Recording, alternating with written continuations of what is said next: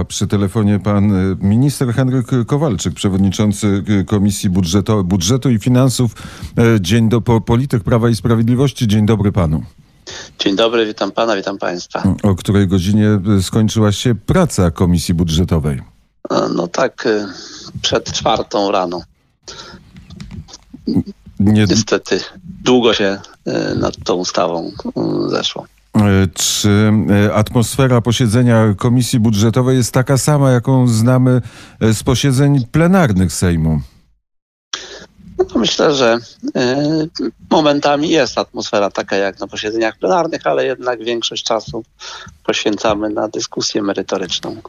Czy e, tak jest, że e, ten projekt rządowy uzupełnienia e, tarczy antykryzysowej uległ jakiejś modyfikacji? Czy, czy wprowadzono z któryś z postulatów opozycji do tego modelu ochrony polskiej przedsiębiorców i, i polskiego, po, po, po, polskiej gospodarki? Do tego projektu, który był trzonem, czyli projektu rządowego, tarczy antykryzysowej wprowadzono trzy artykuły z e, projektu zgłoszonego przez Koalicję Polską, Polskie Stronnictwo Ludowe Kukiz 15 e, z tego projektu, który też był rozpatrywany na posiedzeniu Sejmu. Jego pierwsze czytanie było na posiedzeniu plenarnym Sejmu. Skierowany został do komisji. Trzy artykuły z tego projektu wykorzystane zostały, zostały zamieszczone również w tym projekcie E, I to jest łączne sprawozdanie z e, obydwu projektów. E, czy zaraz przejdziemy do tych trzech artykułów i do, do, samej, tej, do samej tarczy antykryzysowej? Ale czy to oznacza, że jak dojdzie do głosowania, to również PSL będzie głosował i Kukiz 15 będą głosowały za projektem rządowym? Ja taką mam nadzieję, ponieważ ten projekt rządowy, który oczywiście którego rozwiązania są w większości przyjęte, e, no jest projektem, który e, poszerza e, tarczę antykryzysową w wielu miejscach, więc głosowanie przeciwko temu poszerzeniu no byłoby chyba nierozsądne, więc ja mam nadzieję, że nie tylko Koalicja Polska, PSL, Kukiz 15, ale również pozostałe kluby parlamentarne będą głosowały za tą ustawą. Głosowanie przeciwko to głosowanie tak jakby przeciwko rozszerzeniu e, zakresu stosowania tej ustawy tarczy antykryzysowej, gdzie na przykład niezwykle istotnym rozszerzeniem no to jest choćby powiększenie zakresu działania tak zwanego no, podstawowego czy pomocy, e, jeśli chodzi o, e, przedtem były to szczególnie małe firmy, to dziewięciu osób, a teraz rozszerzamy tą pomoc taką szczególną dla firm, które, które posiadają e, do 49 pracowników, a więc jest to istotne rozszerzenie zakresu działania tej tarczy. E, tylko tyle z pewną modyfikacją, że tutaj można liczyć na 50% umorzenie ZUS-u dla tych firm od, od 10 do 49 osób, a nie całkowite. A które z postulatów PSL-u został zaakceptowany?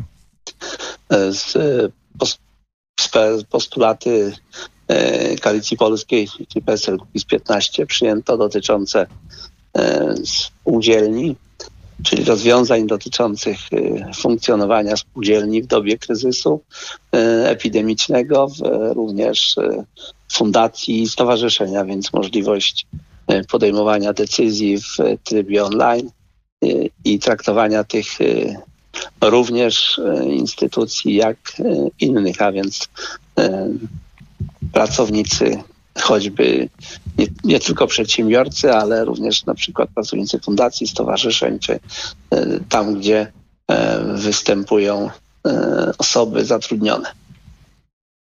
Czyli te główne postulaty, bo jednym z postulatów było, było właśnie rozszerzenie na wszystkie przedsiębiorstwa E, tej możliwości e, zawieszenia z płaty ZUS-u. Takie rozwiązanie też pracodawcy o tym mówili, e, nie zostało w tej tarczy jeszcze do tej pory zastosowane. No, rozszerzenie i powszechne stosowanie na wszystkie przedsiębiorstwa były takie głosy. Oczywiście nie byłoby w tym momencie rozsądne, dlatego że jednak inna jest specyfika małych przedsiębiorstw, inna dużych, e, a automatyczne rozszerzenie pomocy na wszystkich, tak jak e, niektóre partie się domagały, no byłoby wręcz zupełnie niecelowe. No są nawet przykłady e, przedsiębiorstw, które wręcz mają większe obroty w okresie epidemii niż przed, więc automatyczne wspomaganie wszystkich no nie byłoby celowe. E, teraz e, ta e, tarcza, która wyszła z Komisji Budżetów i, Budżetu i Finansów, trafi na posiedzenie plenarne. Dzisiaj to posiedzenie zaczyna się o godzinie 10 i będzie głosowane. Tak, no to jest drugie czytanie, czyli sprawozdanie komisji, a w drugim czytaniu jeszcze znów można zgłaszać poprawki, chociaż mam nadzieję, że dyskusja na Komisji Finansów Publicznych była wyczerpująca i, I już mam nadzieję, że kluby nie będą już poprawek powtórnie zgłaszać, e, szczególnie tych samych. No może się zdarzyć jeszcze jakaś e, poprawka, e, jedna czy dwie, ale nie spodziewam się, żeby tych poprawek było dużo. Wszak poprawek zgłoszonych w czasie posiedzenia Komisji Finansów no, mieliśmy kilkadziesiąt. No więc powtarzanie tych poprawek nie miałoby chyba sensu. Byłoby, służyłoby tylko takiemu celowi, żeby opóźnić pracę nad ustawą. Czyli pan przewodniczący jest optymistą i dzisiaj ta e, procedura sejmowa e, zakończy się, a właściwie musi się zakończyć. No tak, bez względu na ilość tych poprawek e, ta procedura się zakończy, bo później te poprawki są głosowane w trzecim czytaniu i bez względu na ich ilość to tylko tyle, że posiedzenie Sejmu będzie trwało albo krócej, albo dłużej. Natomiast Podkreślam jeszcze raz, że dyskusja w czasie posiedzenia Komisji Finansów była bardzo obszerna. No, zresztą sam czas pracy nad tą ustawą o tym świadczy. E, zakończyliśmy przed czwartą nad ranem, e, więc e, zgłaszanie kolejnej dużej ilości poprawek w drugim czytaniu na posiedzeniu plenarnym, no ja bym tylko traktował wtedy jako chęć opóźnienia e, wejścia w życie ustawy czy przyjęcia tej ustawy. To jest poszerzenie tarczy antykryzysowej. 212 miliardów złotych. Tyle ma kosztować ta tarcza, miała kosztować przed poszerzeniem. E, czy teraz, ponieważ jest poszerzona, to jest przewidziane, że budżet tarczy będzie większy? Że tutaj na razie trudno mówić o pełnych, pełnym zakresie budżetu, natomiast wczorajsze, wczorajsza ustawa, czy właściwie dzisiejsza ustawa, to poszerzenie tarczy antykryzysowej bardzo precyzyjnie wskazuje e, i szacuje się, że wydatki z tego tytułu sięgną 18,5 miliarda złotych. E, a więc oczywiście część jak gdyby będzie się zawierać e, i to doprecyzowanie wydatków tamtych. Część oczywiście to są E, to są już nowe pozycje. A więc tą wczorajszą ustawą, tą ustawą, którą zaproponował rząd, e, poszerzamy wydatki, a właściwie konkretyzujemy je bardzo mocno kolejne 18,5 miliarda złotych. E, to wszystko dzieje się z tego co rozumiem, to wszystko się dzieje poza budżetem państwa. Kiedy będzie nowelizacja budżetu państwa, kiedy to wszystko zostanie opisane w oficjalnych dokumentach? Nowelizacja budżetu państwa pewnie będzie musiała się odbyć.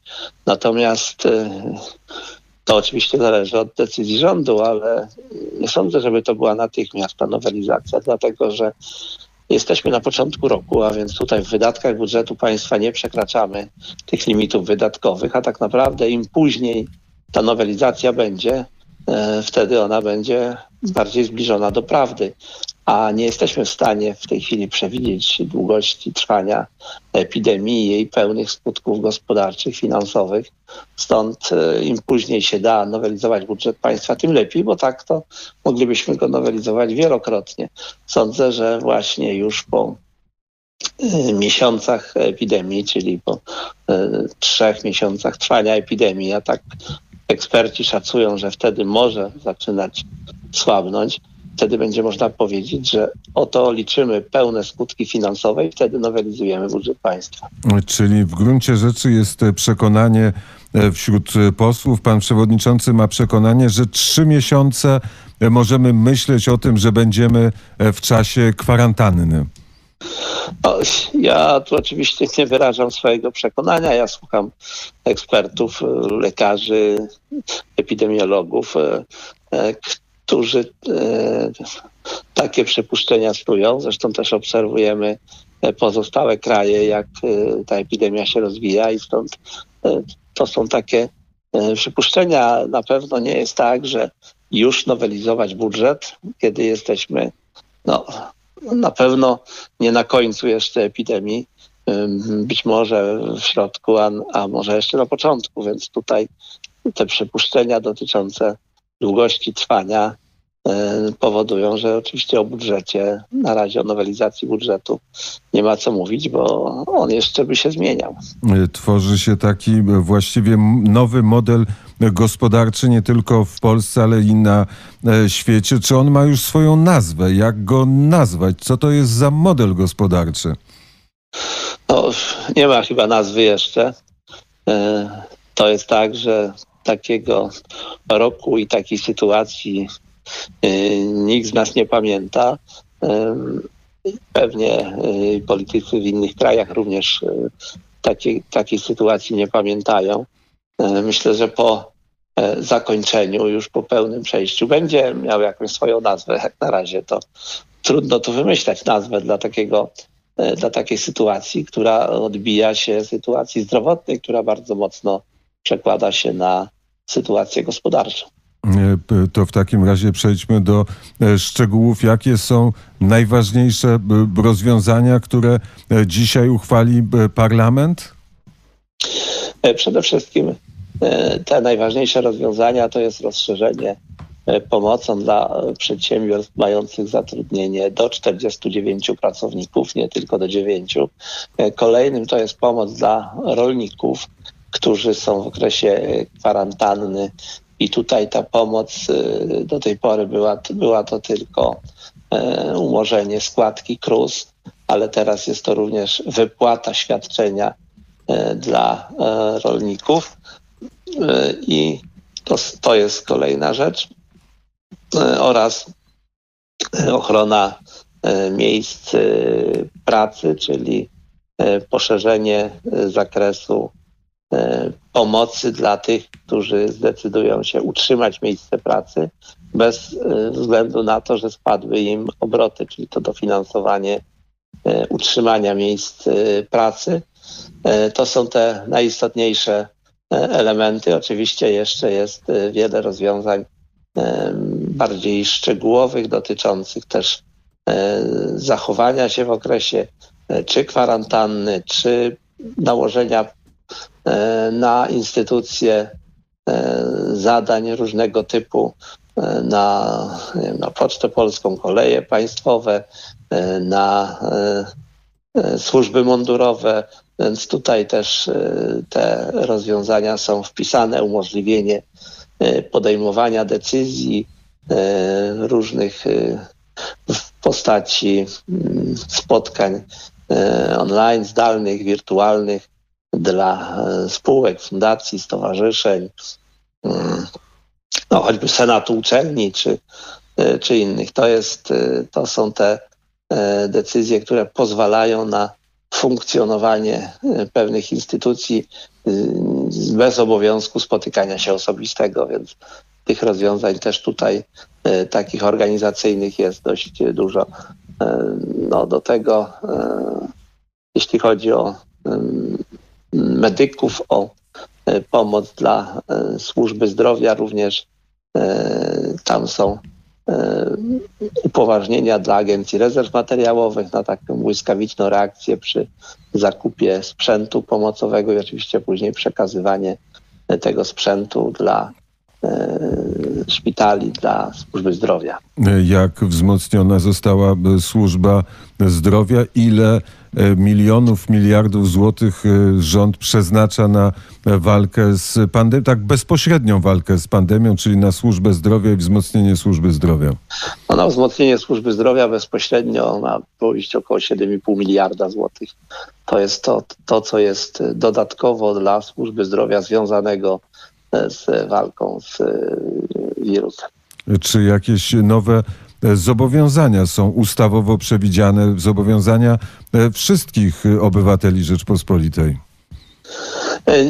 Nie, to są raczej upoważnienia dla instytucji, które mogą takie zobowiązania wprowadzać, natomiast już konkretne zarządzenia dotyczące zachowania się kwarantanny, postępowania, to podejmuje e, Rada Ministrów i tutaj e, lub minister zdrowia, w zależności od rodzaju.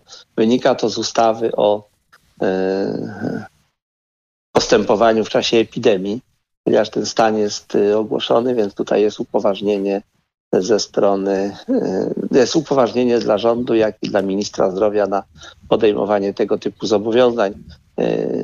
No, jeśli chodzi o E, ograniczenia w spotykaniu się, w prowadzeniu zgromadzeń i tak dalej.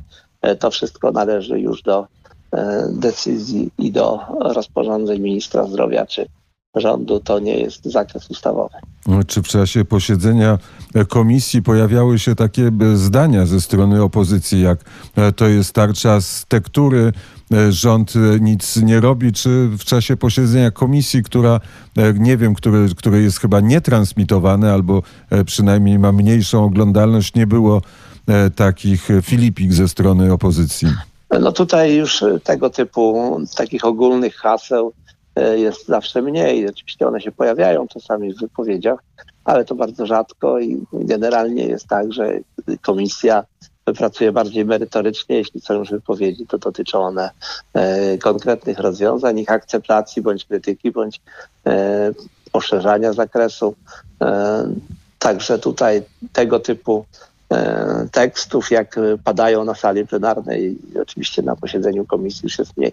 Ja rozumiem, że to wiąże się z tym, że nikt nie, żadne media nie transmitują posiedzenia Komisji Finansów Publicznych, chociaż dostęp do e, E, obserwowania komisji oczywiście jest na stronach sejmowych. Można posiedzenie komisji obserwować, ale nie jest to już tak ciekawe pewnie jak plenarne posiedzenie, stąd e, oglądalność pewnie jest mała.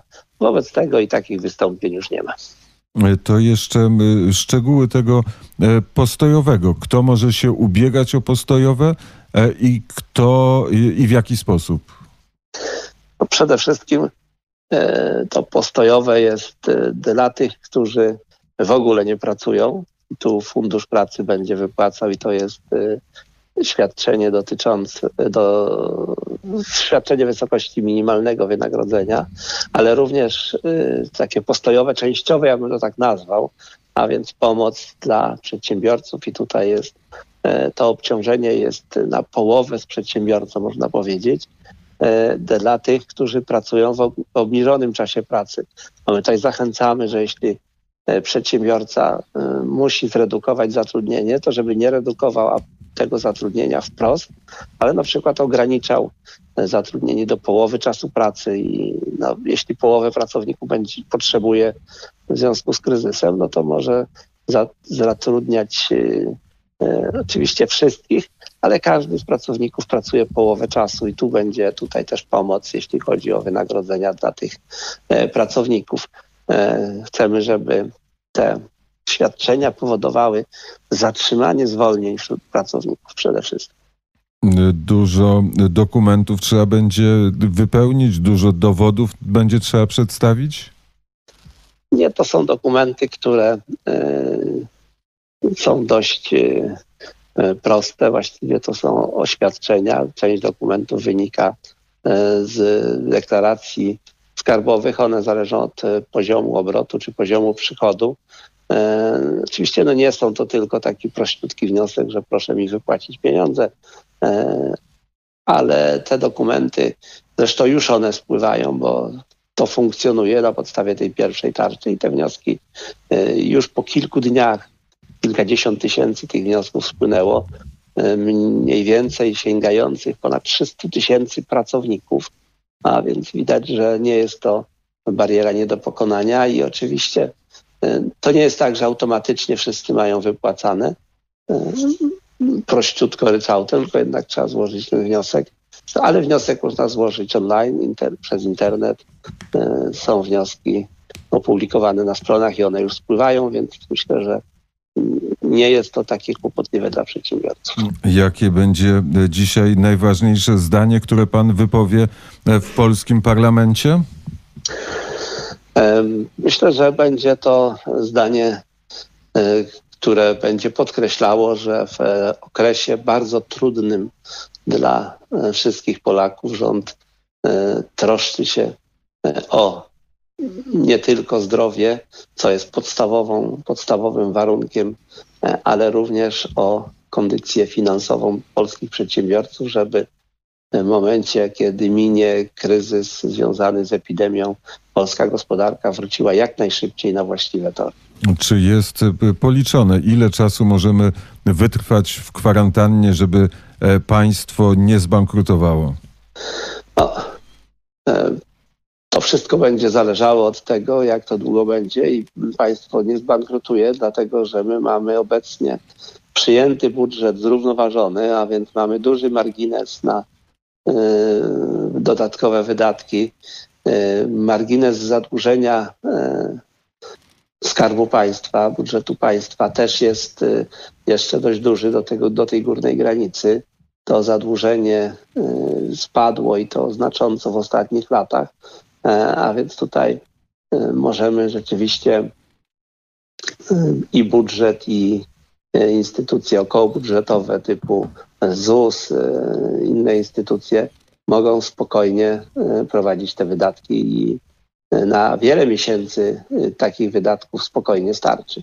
Oczywiście im będzie krócej i mniej, tym lepiej, bo wtedy nie będzie to obciążone kolejnymi zobowiązaniami, ale margines na takie wydatki jest bardzo duży. A my umiemy policzyć ten margines? To jest 200 miliardów, to jest 500 miliardów? E, no, na pewno ponad 200 miliardów, bo 200 miliardów to jest 10% e, PKB, taka, taki zakres pomocy. Z tego w budżecie, e, czyli w, no wprost i nie wprost, czyli w ZUS-ie i instytucjach budżetowych tych wydatków jest na poziomie 80 miliardów no, do 100, a więc jest to kwota, która spokojnie w budżecie może być zamortyzowana. E, myślę, że nawet podwojenie tej kwoty nie jest jeszcze dla budżetu bankructwem. Nadal można to zamortyzować. Bardzo serdecznie dziękuję za to, że znalazł Pan czas na rozmowę w Radiu Wnet, w poranku Wnet, mimo nieprzespanej nocy. Dziękuję bardzo. Pozdrawiam pana redaktora i słuchaczy Radia Wnet. Bardzo, bardzo, serdecznie dziękuję za rozmowę. Henryk Kowalczyk, przewodniczący Komisji Budżetu i Finansów, był gościem poranka Wnet. A teraz przeniesiemy się na greckie wyspy. Wspieram.to ukośnik JP2 to jest adres, e, pod którym mogą Państwo wspierać Radio Wnet. Wyruszyliśmy w drogę z Janem Pawłem II, ale na tej drodze stanął koronawirus. Poprosiliśmy Państwa o wsparcie akcji Poznajcie JP2 i ta akcja będzie kontynuowana. Ale teraz prosimy, żeby Państwo wspierali również Radio Wnet. Wspieraj.to ukośnik JP2.